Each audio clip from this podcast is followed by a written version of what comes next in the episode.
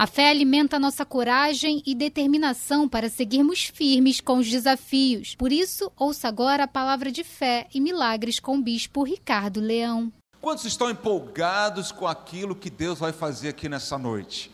Amém? Eu estou muito empolgado com o que Deus já fez e vai fazer. Você também online, se prepara. Se você está andando para lá e para cá, aí para agora, se assente. O Senhor vai falar, eu tenho certeza, e vai ministrar. Eu tenho uma mensagem que é de Deus para a sua vida, como tem sido para a minha vida, mas eu oro a Deus, peço ao Senhor que essa mensagem seja acompanhada de sinais, prodígios, maravilhas, que o poder de Deus acompanhe essa mensagem e atinja a sua vida. E mude a sua história, e mude sua família, e mude a sua casa. Eu profetizo que a sua vida nunca mais será a mesma. Você sairá daqui abençoado por Deus, debaixo da palavra de Deus, e transformado pelo poder do Espírito Santo de Deus. Senhor nosso Deus e Pai, te damos graças por essa noite, mais um privilégio, uma oportunidade que o Senhor nos concede, de estarmos reunidos aqui no nome santo e poderoso de Jesus Cristo. Nós te agradecemos, ó Deus, por tua bondade, por tua graça e a tua misericórdia que nos encontrou nesse dia, e pedimos, Espírito Santo, tenha liberdade de agir, de fazer algo tremendo, glorioso e maravilhoso na sua igreja e também na vida de todos aqueles que estão participando online. Nós te pedimos isso e desde já te louvamos e agradecemos em o nome de Jesus Cristo. Quantos dizem amém? E podem dar uma salva de palmas maravilhosas a Ele. Glórias a Deus, ao nosso Senhor Jesus. Bom, eu quero primeiramente começar para você, eu estava ali pensando e indignado, inconformado. Como podem ter pessoas ainda que não desfrutam de tudo aquilo que Deus tem preparado para ela, para essa pessoa, para sua família, para sua casa? Eu fico imaginando Deus muitas vezes olhando para a terra e muitas vezes dizendo: eu tenho tanta coisa para fazer na vida desse meu filho, dessa minha filha, tanta coisa maravilhosa para Deus fazer, tanta coisa Deus quer derramar sobre nós. Queridos, depois que Jesus veio à terra e venceu a morte, ressuscitou, a Bíblia fala que Ele conquistou tudo que nós precisávamos, tudo que a igreja precisava, o Senhor Jesus conquistou na cruz. Toda a plenitude já foi conquistada para nós. Por isso eu creio e afirmo, e você precisa também compreender, Salmo 23, versículo 1, que diz: o Senhor é o meu pastor e nada me faltará. Nada nos faltará. Por que eu estou falando isso? Porque nós estamos hoje iniciando a campanha Vivendo em Plenitude. Plenitude significa nada vos faltará. Nada vai te faltar. Posso ouvir um amém, querido? Amém. Querido, você precisa compreender isso. Tem tanta gente nesse mundo que se acostumou com a derrota, com o fracasso, com a escassez. Tem muita gente que se acostumou em ser pisado, em ser pisoteado, em ser humilhado. Querido, não se acostume com isso. Deus não preparou sofrimento para a sua vida. Eu não estou dizendo que você não vai sofrer. Jesus inclusive falou: no mundo passareis aflições, mas Ele diz: tenham bom ânimo, eu venci o mundo, as aflições não puderam me derrotar, eu venci o mundo, a escassez não pôde me derrotar, a humilhação não pôde me derrotar, a vergonha não pôde me derrotar, eu venci o mundo. As aflições vieram, mas eu venci cada uma delas, e o Senhor tem isso para cada um de nós. Nós passaremos aflições, haverá escassez muitas vezes, haverá tormentos, haverá pressões e opressões, mas Deus tem para nós vitória em cada uma dessas áreas. Deus, através do Senhor Jesus, Ele venceu para que nós vencêssemos também, para se tornar um exemplo para as nossas vidas. Por que você acha que Satanás tentou Jesus falando, se tu és filho de Deus, manda essas pedras se transformarem em pães? Sabe por quê? Porque ele queria tirar de Jesus a referência de que ele venceu como homem e não como Deus. Jesus venceu a Satanás naquelas tentações como um homem e não como Deus. Sabe por quê? Porque ele queria ser referência para mim e para você. Se ele venceu, nós também podemos vencer. Jesus não utilizou do poder que ele tinha para transformar pedras em pães. Ele utilizou do conhecimento que ele tinha na palavra de Deus e disse, está escrito, nem só de pão viverá o homem. Jesus venceu a Satanás como eu e você podemos vencer, através da palavra de Deus. Por isso o Senhor falou, o meu povo perece, é destruído pela falta de conhecimento. Então, querido, parabéns para você que está aqui hoje, porque se você veio aqui, é porque você quer Deus, e você também quer da palavra de Deus, e essa palavra vai te transformar. Essa palavra, em nome de Jesus, eu oro para que Ele abra, essa palavra abra os teus olhos, seus olhos sejam desvendados, que toda mentira, todo sofisma e fortaleza da sua mente caia por terra, para que você venha ter toda a plenitude que Deus preparou para a sua vida. Posso ouvir um amém? Levanta suas mãos e diga, eu recebo toda a plenitude que o meu Deus preparou para a minha vida. Satanás não quer que você entenda isso. Por isso que ele não quer que você leia a palavra, por isso que ele não quer que você participe do job, que você entre, que você medite, que você ore em cima disso. Por isso nós vamos aqui falar da palavra, nós vamos aprender com a palavra, nós vamos estudar a palavra, porque essa palavra diz, ela é a garantia da nossa vitória. Se o Senhor falou, como nós cantamos aqui, Deus de promessas, mas você sabe quais são as promessas de Deus? Muita gente canta essa música, mas não sabe nem que tem promessa de Deus para a sua vida. Meu irmão, a nossa vitória está na palavra do Senhor. Como o Senhor Jesus venceu, nós também vamos vencer. Por isso a palavra de Deus fala, o Senhor, diga comigo, o Senhor é o meu pastor e nada vai me faltar. Nada vai te faltar. Mas você e eu precisamos utilizar as chaves certas para cada uma dessas portas que precisam se abrir na nossa vida. Hoje, nós vamos ler um texto aqui, eu tenho dois exemplos bíblicos muito profundos para estudar com você, provavelmente eu vou citar um, não dará tempo da gente ler, mas um dos exemplos eu quero ler com você, porque nessa noite eu quero falar a respeito de alguém que perdeu algo que tinha. A escassez veio sobre sua vida, mas sabe o que aconteceu? Ele teve sua restituição. Nessa noite, a mensagem de Deus para mim e para você é, tudo aquilo que você perdeu, Deus pode te restituir, e pode te restituir muitas vezes mais. Pode te restituir 7 vezes mais, 10 vezes mais, 100 vezes mais, 1000 vezes mais.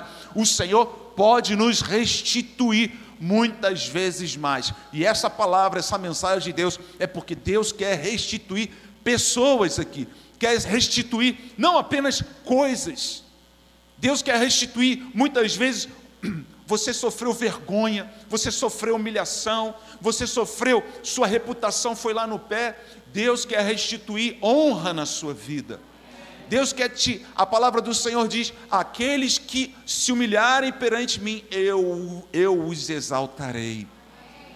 Deus tem essa restituição para nós hoje.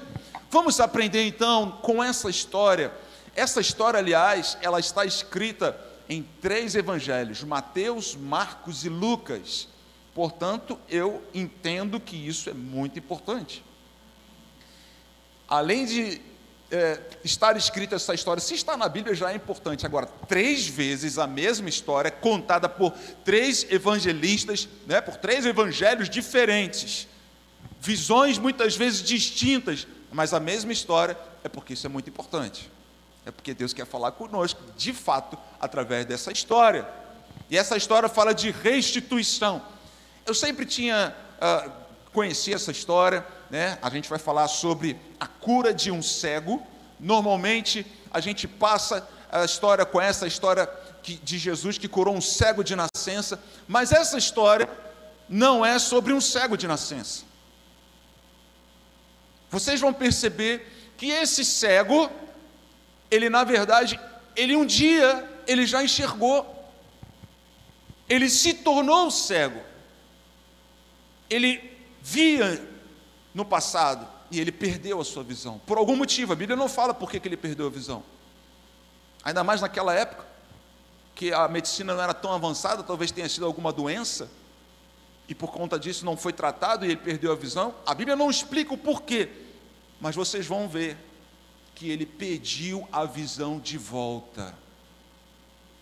Vamos ler essa história que tem tudo a ver comigo e com você, e nós temos muito a aprender com isso, princípios de Deus, para que a sua vida seja plena.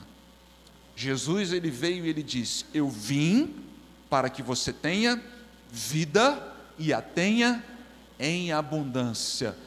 E uma outra versão diz: e a tenha plenamente. Jesus veio. Por isso eu fico inconformado e indignado com gente que ainda não está na igreja, que ainda não conhece a palavra de Deus, que ainda não conhece as riquezas que Deus tem para essa pessoa. Meu irmão, é muita cegueira. A gente precisa, portanto, falar do amor de Cristo, pregar a palavra, senão não é possível. Deus quer falar com você, quer mostrar a você que Ele tem uma vida plena para cada um de nós. Olha o que diz aqui então, vamos... Eu escolhi aqui o livro de Lucas, mas também, como eu disse, está em Mateus e Marcos. Lucas capítulo 18, versículo 35, eu gosto muito do livro de Lucas, porque ele é detalhista, ele mostra algumas coisas que vai lá no detalhe. Mas diz assim: aconteceu que quando Jesus, eu vou ler isso na versão NA, aconteceu que quando Jesus se aproximava de Jericó, um cego estava sentado à beira do caminho. Lá em Marcos fala o nome desse cego, Bartimeu, é o nome desse cego, e ele estava pedindo esmolas.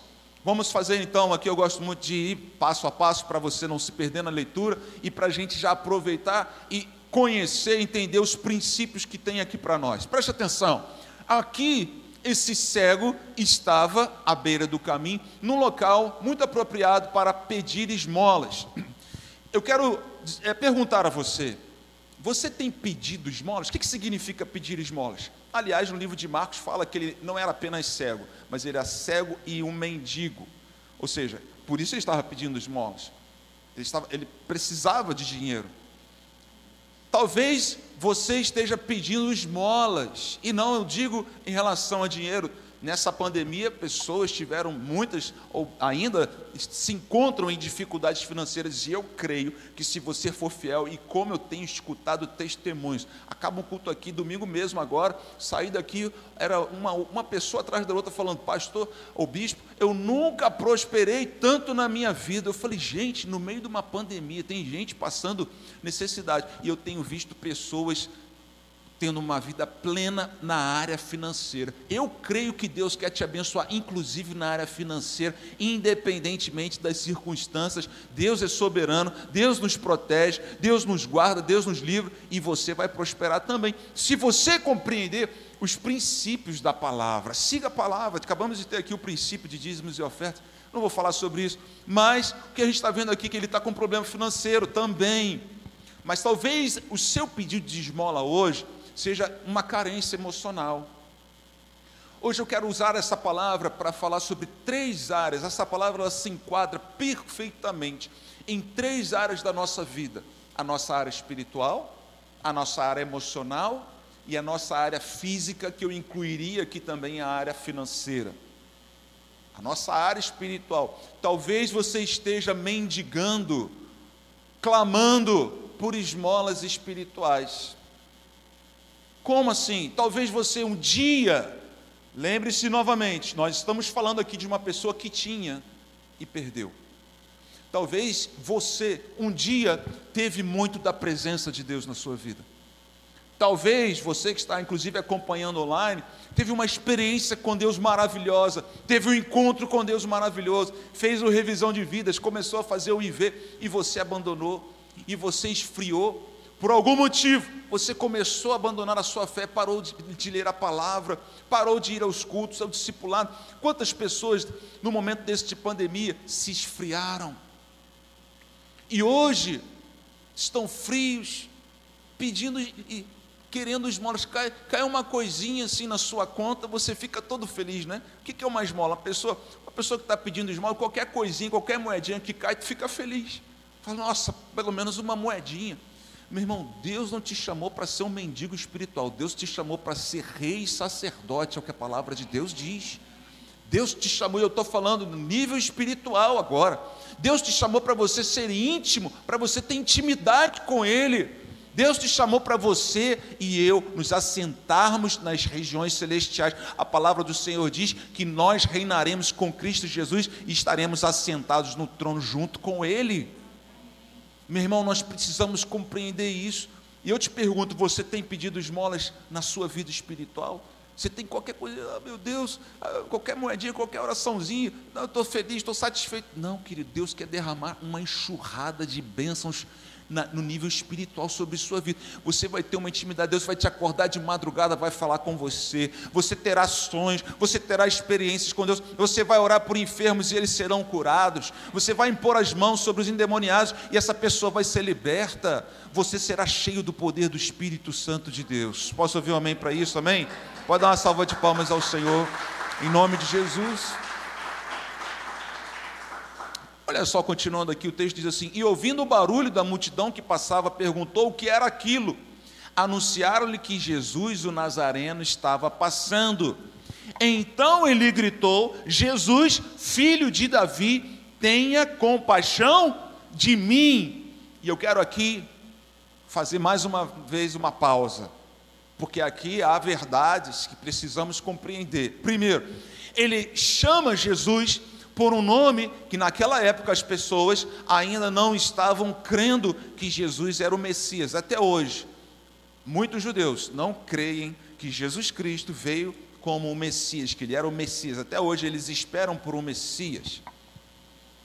Aquele homem, quando ele chama Jesus de filho de Davi, essa é uma nomenclatura para o Messias. O que aquele homem está falando é: eu creio que o Senhor é o Messias que deveria vir ao mundo. Eu creio que o Senhor tem todo o poder. E aqui a Bíblia fala que ele começou a gritar. E daí começou a aparecer algumas pessoas repreendendo essa atitude dele.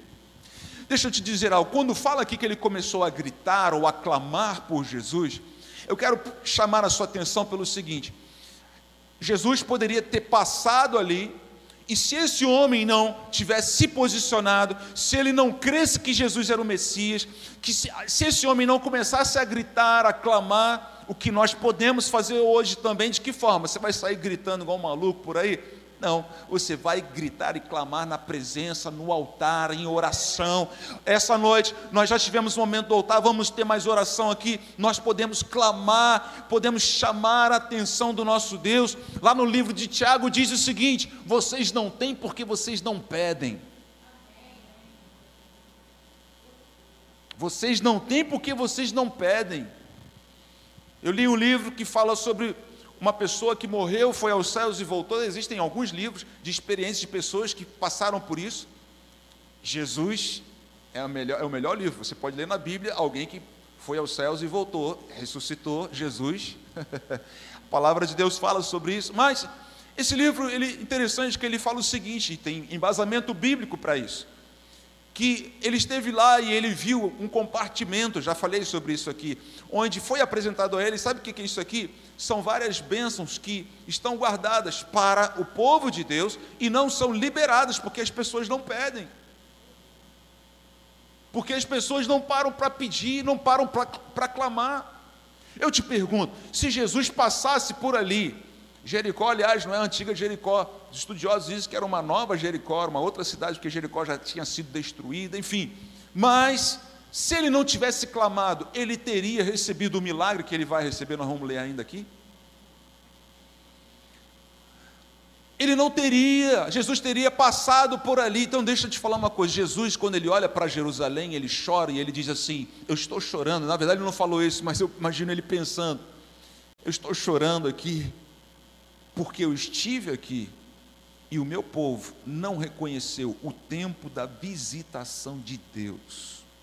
Então tem muita gente que perde oportunidades maravilhosas que Deus está te concedendo, num culto como esse, momentos de oração, em devocionais, na semana de santificação, são oportunidades que Deus está nos dando, e tem muita gente só vendo a banda passar, só vendo Jesus passar. Quantas pessoas não estavam ali presentes? A Bíblia fala que ele estava cercado por uma multidão, e tinha muita gente que talvez só estivesse ali pertinho dele, simpatizante de Jesus. Tinha muita gente que talvez estivesse ali só observando, será que ele vai falar alguma besteira?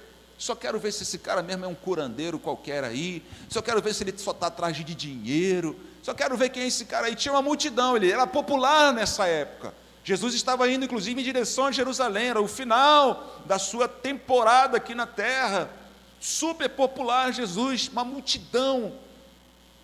Mas um homem olhou para ele e falou, esse é o Messias, e chegou a minha oportunidade, e eu não vou desperdiçar a minha oportunidade. O que está passando aqui? É o Messias que está passando aqui? É a minha esperança de eu voltar a ver, e eu não vou perder essa oportunidade. Talvez ele não passe mais aqui. E querido, eu quero te falar, o tempo se aproxima, a Bíblia fala, buscai ao Senhor enquanto se pode achar, invocai-o enquanto está perto. Ainda é tempo, ainda há uma oportunidade de você receber a visitação de Deus na sua vida, de você receber o milagre de Deus na sua vida. Ainda é tempo, Deus está aqui, e é a oportunidade da visitação de Deus na sua vida. Posicione-se, clame a Deus, compreenda. Se você olhar e reconhecer, como esse homem que estava cego naquele momento reconheceu, esse é o Messias, esse é quem tem todo o poder, é esse que os demônios todos vão se submeter, é ele que tem todo o poder, e nele eu posso todas as coisas. E ele, a Bíblia fala, que ele não parou de clamar, não parou de gritar, apesar de haver pessoas que estavam tentando reprimir a ele. É o que está escrito aqui. Vamos continuar o texto. E os que iam na frente o repreendiam, para que se calasse. Isso aqui faz parte do nosso dia a dia, da nossa história. Quantos de nós já não recebemos críticas falando, você está bitolado demais, você está louco, você vai de novo fazer essa campanha, você vai de novo, você vai permanecer, você vai lá, você vai entregar seu dízimo, vai entregar, você vai fazer, você vai continuar crendo. Quantos de nós já não recebemos críticas? E vou te falar, críticas de fora às vezes não doem, não machucam muito não. As críticas que mais nos ferem, ou que mais a gente fica balançado, quais são? Dentro da nossa própria casa. Eu já recebi críticas dentro da minha própria casa, não a minha família atual, mas da minha família de origem. Muitas vezes não acreditavam, achavam, não, o que é isso? O que é isso? É demais, não, isso não. Está demais. Quantos já não receberam uma repreensão? Quantos já não foram desafiados pela sua própria família a você desistir? Fala, não, desiste, não, isso aí não vai levar a nada, o que é isso? Vai continuar crendo? Mas olha a reação desse homem. Esse homem, ao invés de acatar aquilo, ao invés de ficar ali quietinho, não, então, eu estou sendo repreendido, as pessoas estão falando, olha o que ele fez. Mas ele gritava cada vez mais. Irmão, quanto mais te baterem, mais forte você vai ficar. Quanto mais te criticarem, mais você vai buscar o Senhor.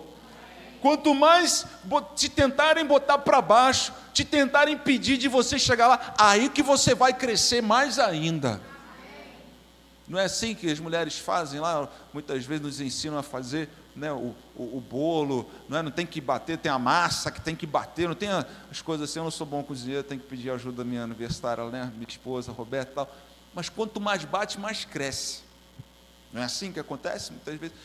Esse homem, ele passou por isso, as pessoas tentavam repreender, mas ele gritava cada vez mais. Eu quero desafiar você que hoje você vai romper toda barreira, todo grilhão, toda cadeia na sua vida, tudo, toda mordaça que tentaram colocar em você. Você vai gritar, você vai clamar, você vai falar: Senhor, eu não vou parar, enquanto eu não receber eu não vou parar, eu creio que tudo é possível que crê, eu creio que Tu és o Messias, Tu és o Filho de Deus, eu sei que eu posso todas as coisas em Ti, Jesus.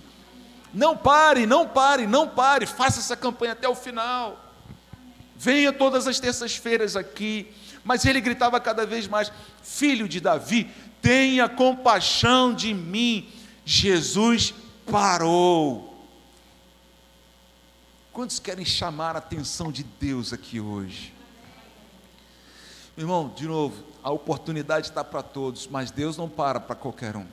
Jesus, ele disse, ele não jogará pérola aos porcos, coisa preciosa. Às vezes você acha que Deus está demorando, Deus não está nem aí para você. Quantas pessoas fazem uma oração: Senhor, me cura agora, Senhor, e isso aqui. As pessoas fazem assim e não vê resposta, falar: está vendo? Falei, Deus não responde nada. Meu irmão, até que ponto você está disposto a ir até o fim, até Deus te responder? Até Deus te responder. Deus pode responder de várias formas, Deus pode pedir para você esperar um pouquinho, sim, mas querido, não desista. E eu creio que nessa noite Deus vai estar restituindo muitas coisas. Essa é a mensagem de Deus para você hoje aqui. Jesus parou e mandou que trouxessem o cego. Jesus mandou que trouxessem o cego, e essa é a outra área que eu quero falar com vocês, e já vou contar o outro exemplo que eu ia contar do outro homem, na Bíblia, é a área emocional. Esse homem, ele tem um estigma, ele tem um estereótipo, ele é conhecido como o cego. Interessante que no Evangelho, manda trazer o cego. Pô, o cara tem nome, não, lá em Marcos fala que é Bartimeu, né? Mas o que está escrito na testa dele? O cego, o mendigo cego. Quantas pessoas perderam suas identidades? Um dia, talvez você tenha tido sua autoestima, estava lá em cima, você era talvez um diretor de uma empresa multinacional, um presidente, você tinha um negócio próprio e você perdeu esse negócio, você era casado e por alguma circunstância da vida acabou sofrendo um divórcio, e talvez você tenha sido uma pessoa que tenha tido nome, as pessoas respeitavam você, procuravam você, elogiavam você, e talvez por algum motivo você tenha perdido esse status, tenha perdido uma condição financeira, tenha perdido uma posição. Eu lembro que eu passei por isso, tempo que eu fiquei desempregado, muitos anos atrás, querido. A maior dor e sofrimento talvez não fosse a questão financeira, mas era o estereótipo, desempregado. Parecia que as pessoas estavam olhando na minha testa, incompetente. Aquilo machucou a minha alma, aquilo foi lá dentro da minha emoção. Parecia, era, as pessoas não diziam isso, mas eu me considerava assim, e talvez você esteja se considerando assim. As pessoas, elas rotulam sim, rotulam, e talvez você tenha, por conta disso, ficado paralisado debaixo desse rótulo que deram para você. Esse homem, ele tinha um rótulo, era cego. As pessoas rotularam ele: chama o cego, chama o cego. Qual o seu rótulo hoje? Talvez você esteja paralisado debaixo desse rótulo, você perdeu uma posição, você perdeu algo que você tinha na sua vida, por algum motivo aconteceu alguma coisa, talvez um acidente, um trauma. Esse homem talvez tenha sido acometido de alguma enfermidade ou de algum acidente, se tornou cego, e aquilo se tornou um rótulo. Muitas vezes nós estamos debaixo desse rótulo. Deus quer te libertar disso hoje em nome de Jesus. Deus está mostrando aqui para você, querido, que essa não é a sua posição. Deus está mostrando hoje para cada um de nós, para a gente sair debaixo desse rótulo. O rótulo, um dia eu fui viciado, agora todos me rotulam de viciado, de drogado, de bêbado, de alcoólatra, ou seja, coisa parecida, não sei, sua situação, você sabe, Deus também sabe. E se eu estou aqui falando isso hoje para você, é porque Deus quer te curar, Deus quer te tirar desse buraco, Deus quer te tirar desse rótulo. Deus está falando para você que essa não é a sua identidade. Essa não é a sua identidade. Deus quer curar você hoje aqui e quer tirar você desse poço, desse lamaçal. Mandou que trouxessem um cego, e tendo ele chegado, Jesus perguntou: o que você quer que eu lhe faça? Parece uma pergunta, desculpe o termo, mas parece uma pergunta idiota. Jesus não faz perguntas idiotas, você concorda? Mas para nós, para mim,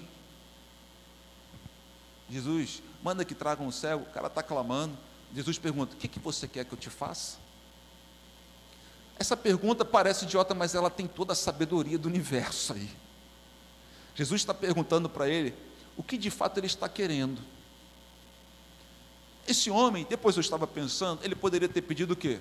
Não, eu sou um mendigo cego, eu quero um dinheirinho, me dá uma esmola, o Senhor é o Rei dos Reis, Senhor dos Senhores, o Senhor tem todo o dinheiro, o Senhor tem todo o poder, me abençoa com dinheiro.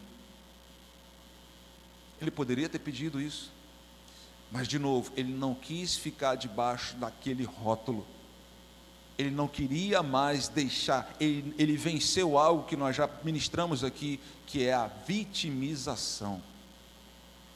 Ele venceu a vitimização na sua vida, a autopiedade, a situação de que tenham pena de mim.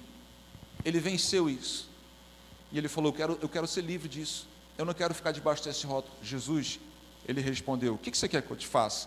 Ele respondeu: Senhor, que eu possa ver de novo.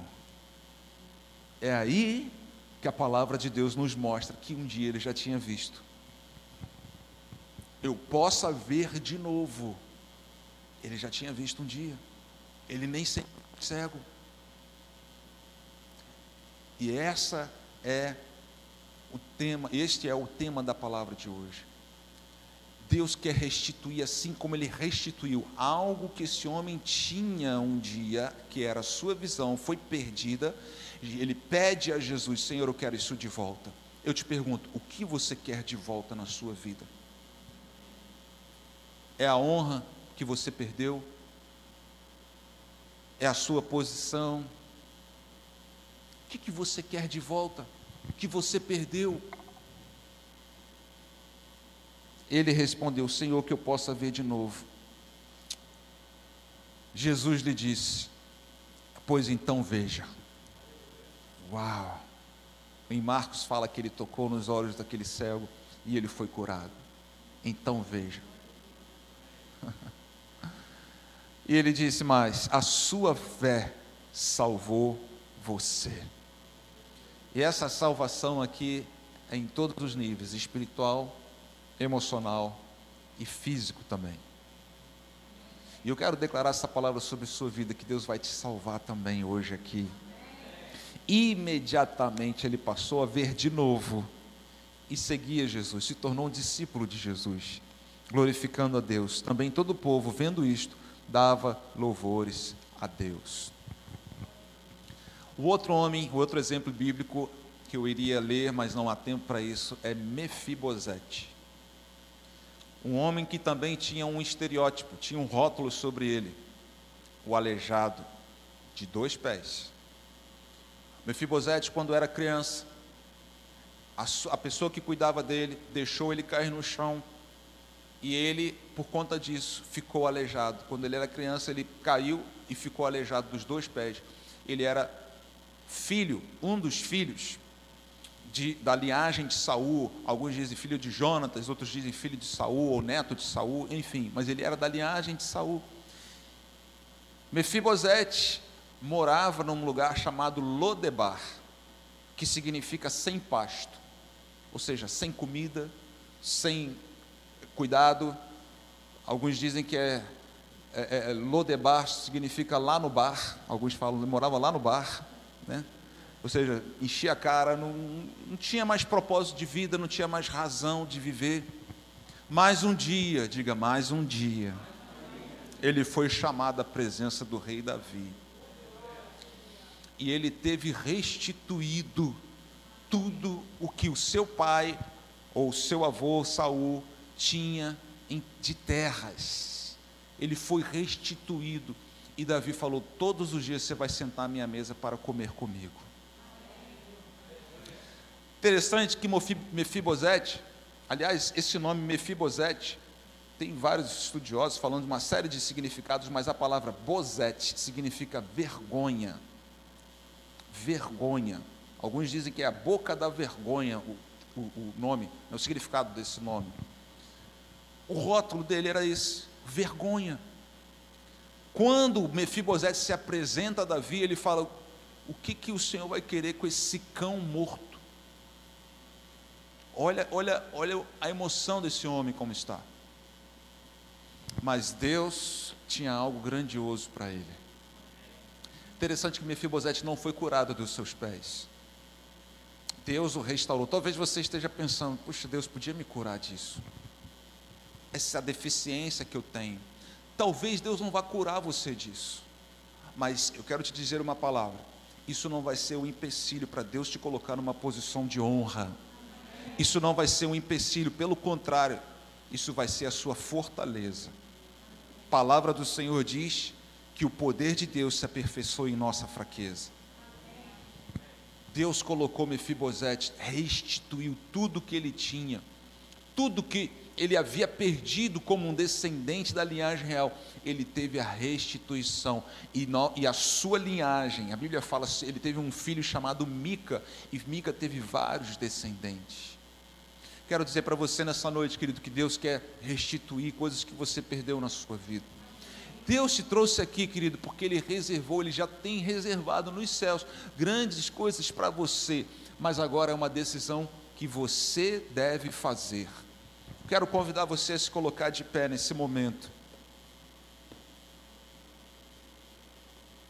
Esse é o momento entre você, entre nós e o nosso Deus. Fecha seus olhos, você que está online, fecha seus olhos também, deixa o Espírito Santo de Deus ministrar o seu coração.